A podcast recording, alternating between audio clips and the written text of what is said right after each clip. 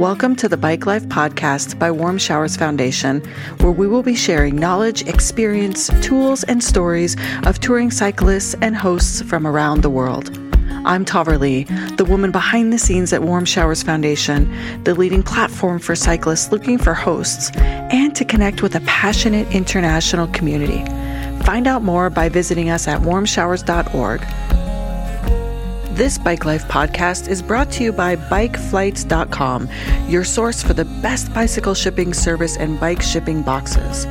Whether you're shipping for a trip or after a sale, whatever your shipping needs, Bike Flights makes it easy. Take advantage of Bike Flight's convenient residential pickups and they'll come and get your shipment directly from your home or wherever you're staying. Visit bikeflights.com forward slash warm showers for more information. Now, on to the show. Today's guest is the founder of Fancy Women Bike Ride, a woman only event that takes place around the world. These events are hosted locally by women, not companies or organizations, and it's all free. And women are riding truly for themselves. And I'm so excited to hear more about this global initiative and so many others that today's guest is working on. And so we welcome Pinar to the show. And one thing I really love that Pinar is doing is she's creating powerful ways for women to be seen in the industry. So welcome to the show, Pinar. Thank you. I I really love that you have this focus of creating more opportunity and visibility for women in the industry. Let's let's start by talking a little bit about you know what drives you to want to you know tackle this uh, you know I'll say the diversity in the cycling industry. Uh, it comes from my personal experience. Uh, I started uh, in my adult ages cycling in 2006. So, with traveling by bicycle and using warm showers. Mm-hmm. so, I was cycling in South America. And uh, when uh, me and my husband came back home in Europe, uh, we started our own business. And uh, it was a magazine, online magazine on cycling, urban cycling, and cycle tourism and then uh, the company grew, uh, we had more people working with us and uh, i was invited in very very many many events all around europe. And the thing was that i was always the only woman or almost the only person a female person in in these communities which was making me very shy uh, and not very uh, secure of myself actually. So in the recently we have more women um, starting to work for the industry, cycling industry, for the producers or for the consultancy companies, for the magazines. We see more female journalists reporting about cycling events, for example. And uh, last year, uh, there was this idea from the Cycle Cycle Industries Europe um, an organization, uh, they said, uh, why don't we make an initiative and give space for more people and uh, visibility that maybe other women would be encouraged to send their resumes and uh, uh, take a position in, in cycling industry. Mm, I love that. well, that's that's super amazing that you were able to take the situations that were you know, discomforting for you and create something that would help others. So, Pinar, let's tell our listeners where you're located now. I, f- I forgot to mention that part at the beginning, and I think it's always helpful because you have a beautiful accent. Um, so, tell people where you're from and where you're located now. So, let's start. Okay, I was born in Turkey, in Izmir, a very beautiful, tiny, not tiny, a very beautiful big town uh, on the west coast of Turkey. I was going there and then I moved to Germany uh, for my university studies and lived 10 years in Germany. And from Germany, I moved to Italy, where I'm based now in Milan, in northern mm-hmm. part of Italy. Wow, beautiful places in the world. Yes. yes, I like listeners to know that we we embrace technology the way that it is to connect with people around the globe, which is of course what our platform does and what we do on this show. And so sometimes, you know, sometimes we have, you know, little audio issues and it's for us we don't worry about that and for those listening, we don't want you to worry about that either because the fact that we can connect from Milan, Italy to Denver, Colorado and be having this amazing conversation we just roll with that. So I just wanted to add that preface. Um, okay, so let's let's go back, Pinar, to you know, tell me a little bit more about how that corporate piece rolled out for you, the business side. Mm-hmm. Uh, may I just add um, one more thing to the listeners who might be listening and working or would like to work in the cycling industry? Is there's a portal. This is an international initiative, so they can look on Google for Women in Cycling Initiative, and they will find a portal where they can submit their profiles uh, with, a, with, with a link uh, from LinkedIn, for example. So they do not need to fill in all the information. Uh, uh, it will be pulled in from their LinkedIn profile. And when a conference organizer, or an event organizer want to invite a person, an expert, but a female expert, then they look in that portal. So in this way, we can show that there are a lot of women working in the industry, and it's also a next a networking exchange platform. But maybe you might have um, questions about how is working in a bicycle company, for example. So women can can just uh, answer their questions. So just check out for Yes, that's very helpful. I will put the link to that in the show notes so nobody has to remember it. They can just follow along how to get there. yeah, so let's let's talk a little bit more about so how how that um that corporate path rolled out for you and then we'll talk about how that initiative those initiatives continued to evolve. Yes. Uh, so it's all started with a cycling tour. Uh, um, so private one, I was working in technology industry, my husband as well and uh, our our travels were like um, there was not so many information on internet those days so we're talking about 50 years ago mm. and uh, when we were back from our trips uh, we were writing all the practical information about these the, these trips like how we got there how we packed our bicycles where to mm, do wild camping or where to get food um, and information about the route, if it's just um, accessible for anyone. And we didn't write it only in one language, but in four different languages. So my husband is Italian. He was taking care of this blog in Italian. I was writing in German, English, and Turkish. So wow. we just wanted to uh, share this information, share this practical knowledge, uh, just to help other people who were looking for this kind of information to get encouraged to uh, face those kind of trips. So it got bigger because we were traveling a lot and uh, this website grew uh, and one day um, we started to ask other people to share their experiences on our website. And so was born bikeitalia.it uh, it is now the most read Italian newspaper on cycle tourism and urban cycling. Mm. We didn't stop with the cycling tourism issues, but we also started to talk about some practical guides, how to fix your bicycle when something happens to it, or um, how to train for long longer distances trips uh, and cycling cycling tours we started to talk about business opportunities in bicycle sector. So it grow grow grow grow and then we had to uh, ask people to work with us. And when we when you talk so much about these kind of things then uh, you also receive some proposals from other companies or public institutions uh, for consultancy uh, works. So we started to receive these calls from, from various companies. Hey, can you help us to become more bicycle friendly? Can you send someone here to uh, promote our new destination? Or, um, yeah, we're a company and uh, we want to do a project on sustainability. Can you just help us? So we started to grow our people in that direction. And uh, now the company's name is Bikenomist. Uh, so it's bicycle and economy. which is from bike to business. We wanted to show that bicycle is not only a fun way to move around, but it is also a great tool for business. That is amazing. What a journey you've been on to create such uh, a transformational company, business, sharing model.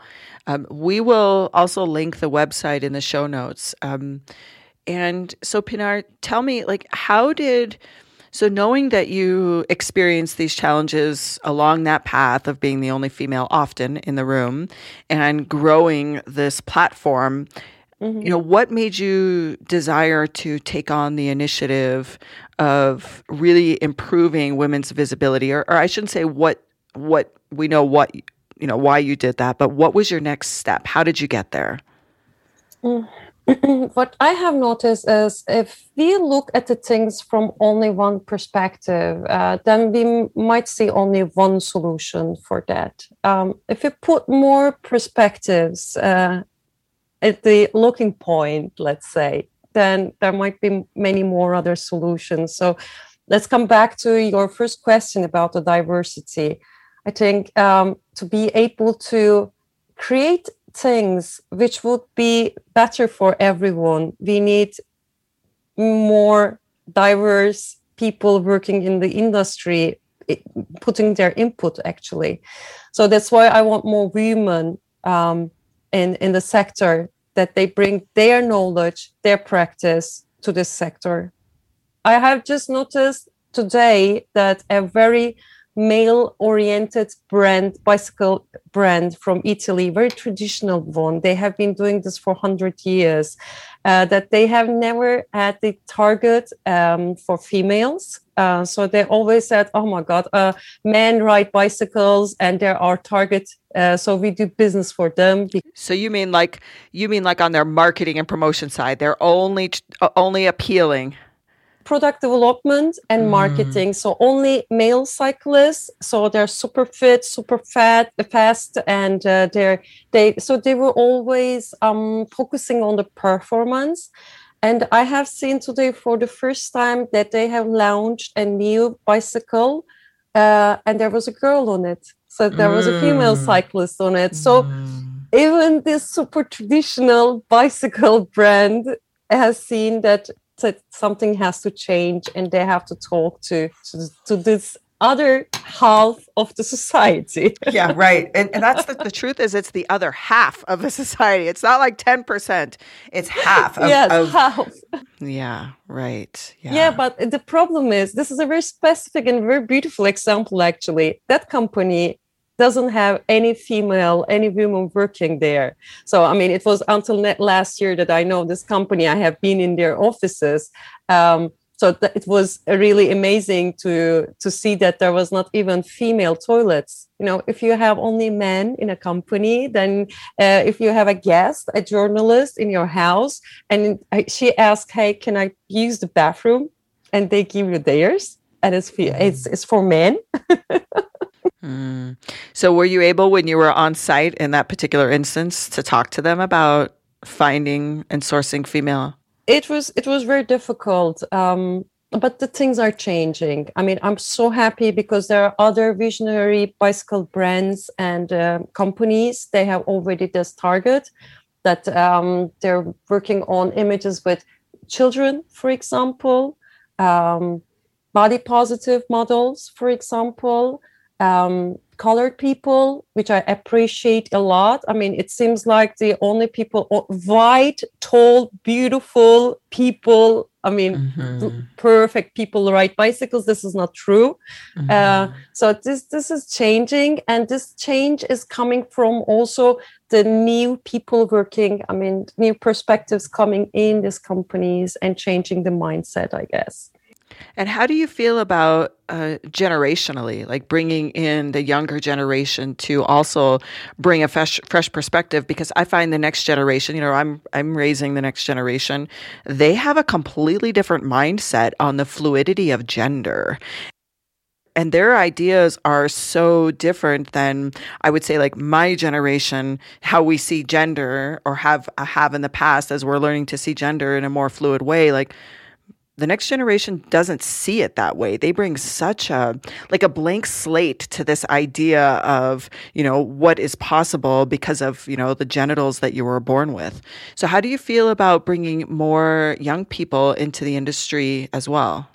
I think this is a key factor for the success because I mean I'm 42 years old and I cannot um you know, I sometimes think, hey, uh, how can I talk to younger people? It's impossible for me. It would never feel uh, correct if I even try it. It would it would seem so stupid, actually. But when I see my nephew, nephew, for example, he's 22.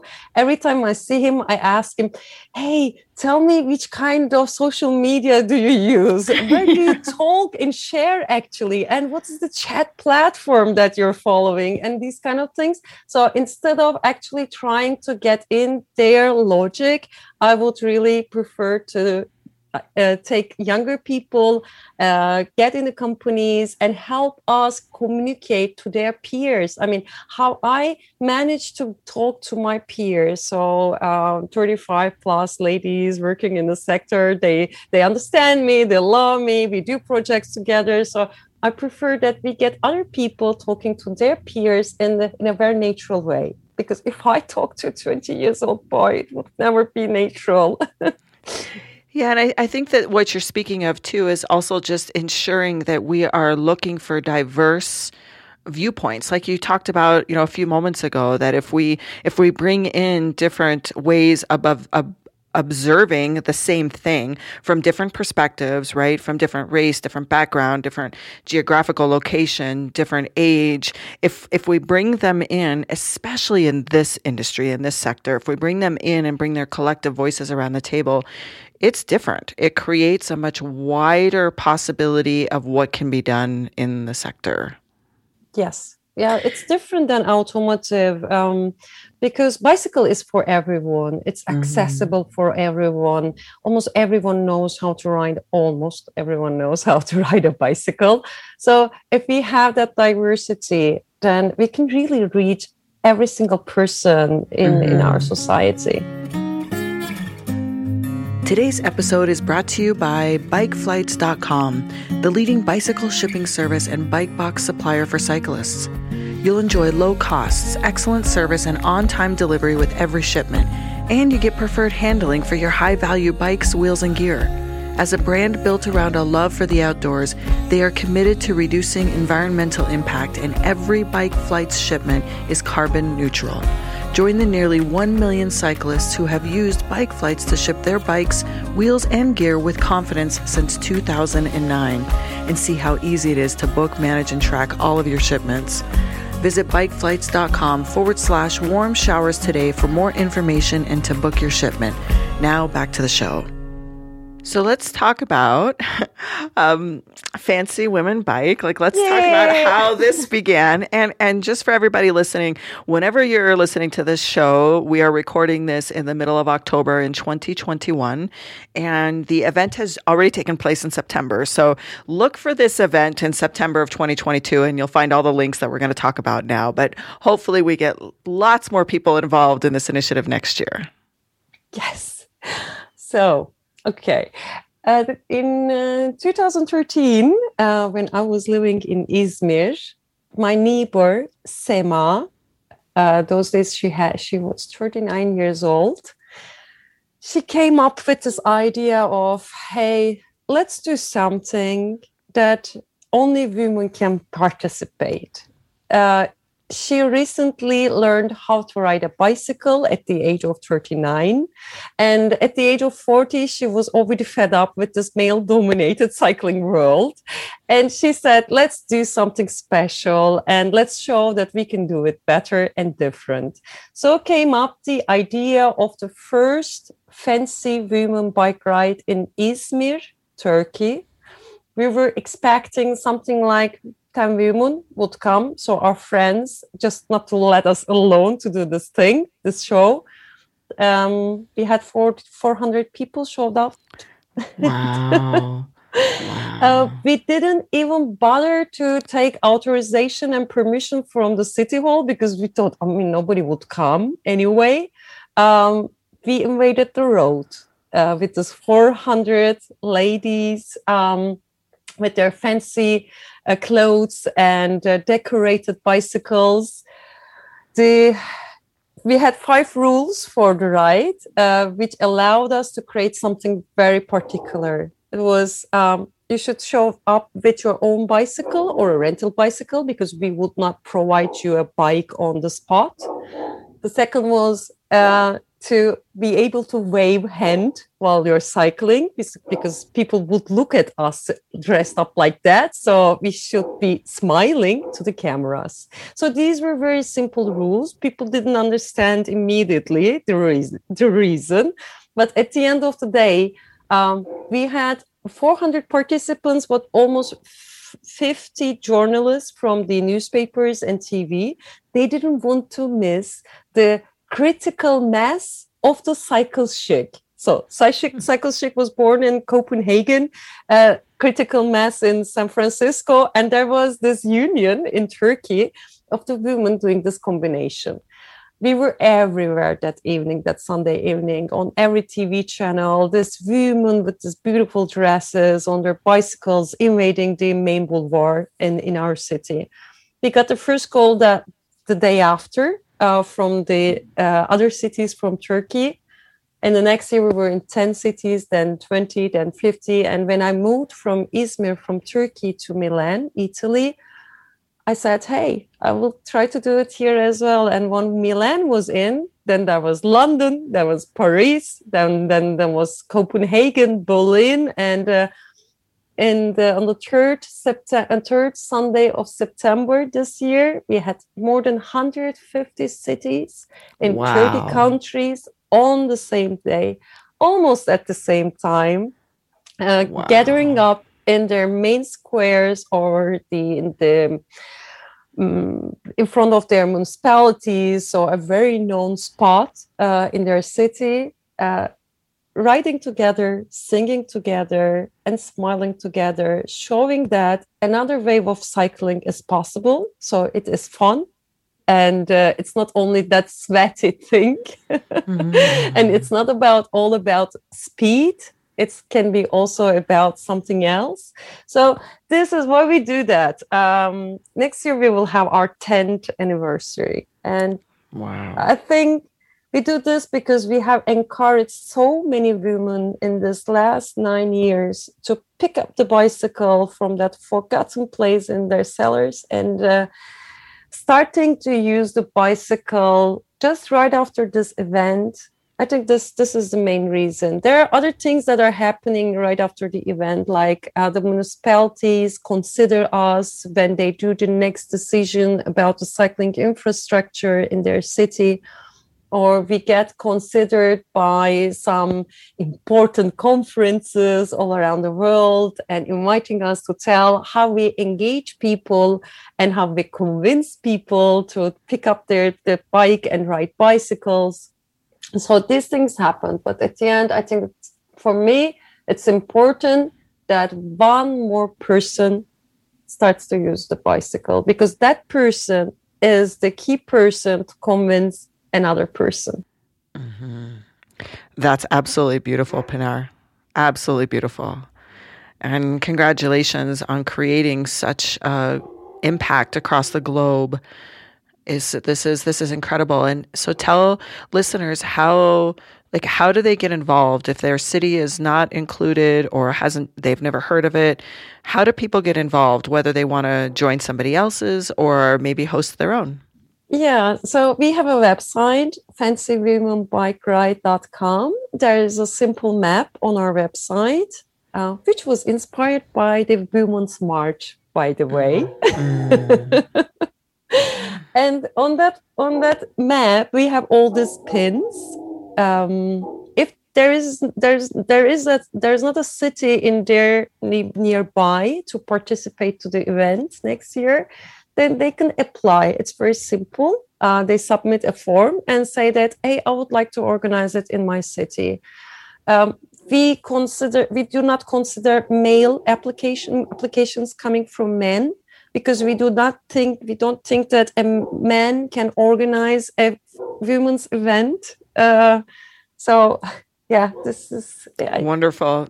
I know it's discrimination. I know, but this is something organized by women for women. Uh, and we want to keep it like that way. Uh, it also feels like there's something to be said for going back to our roots as humans, where women used to circle up around the fire or, you know, do whatever they were going to do while the men did something else. It's it feels a little um, ancestral, right? To bring women together just with women.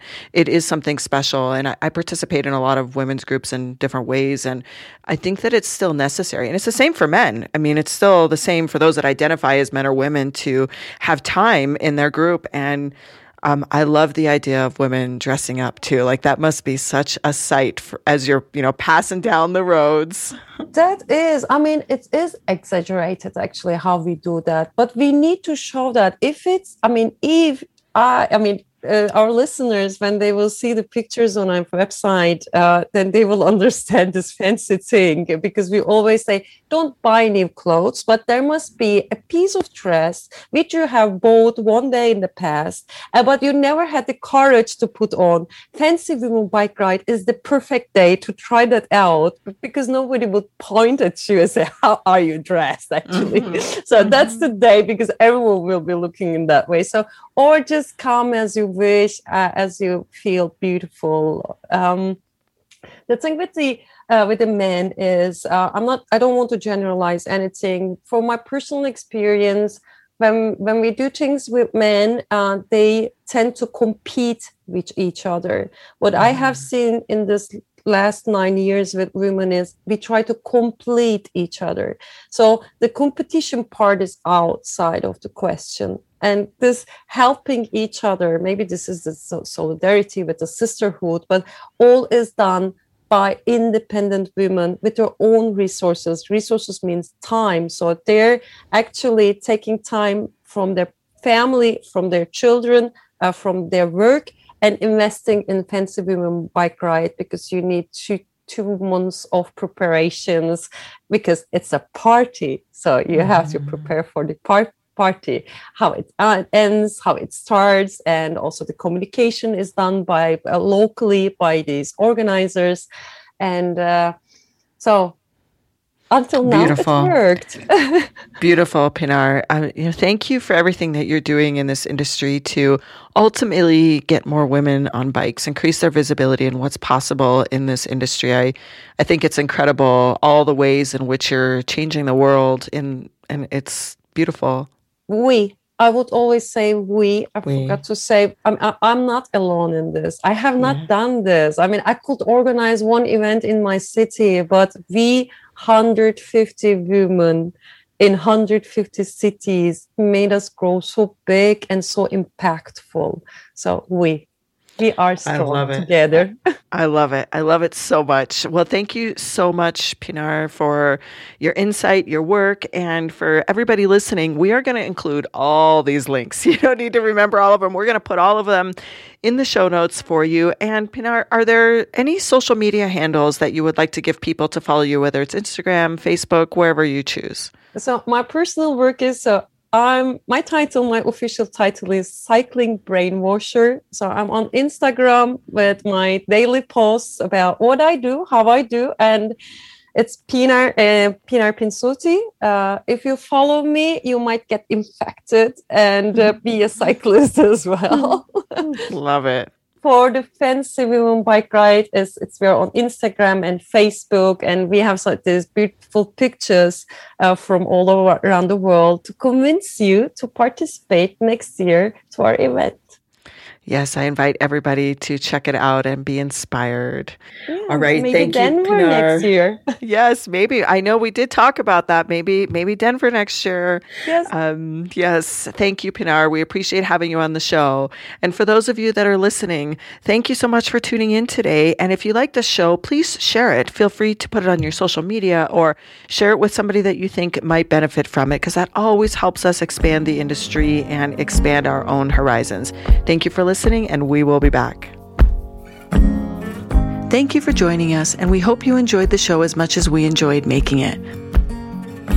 wherever you are listening, please leave us a rating and a review as it helps us reach more cyclists and hosts around the world.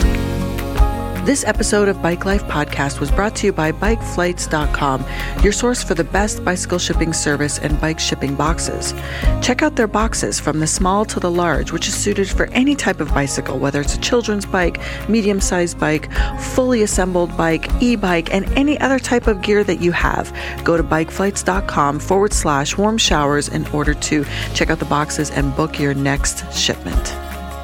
Visit us at warmshowers.org to become a part of our community or on Instagram at warmshowers underscore org.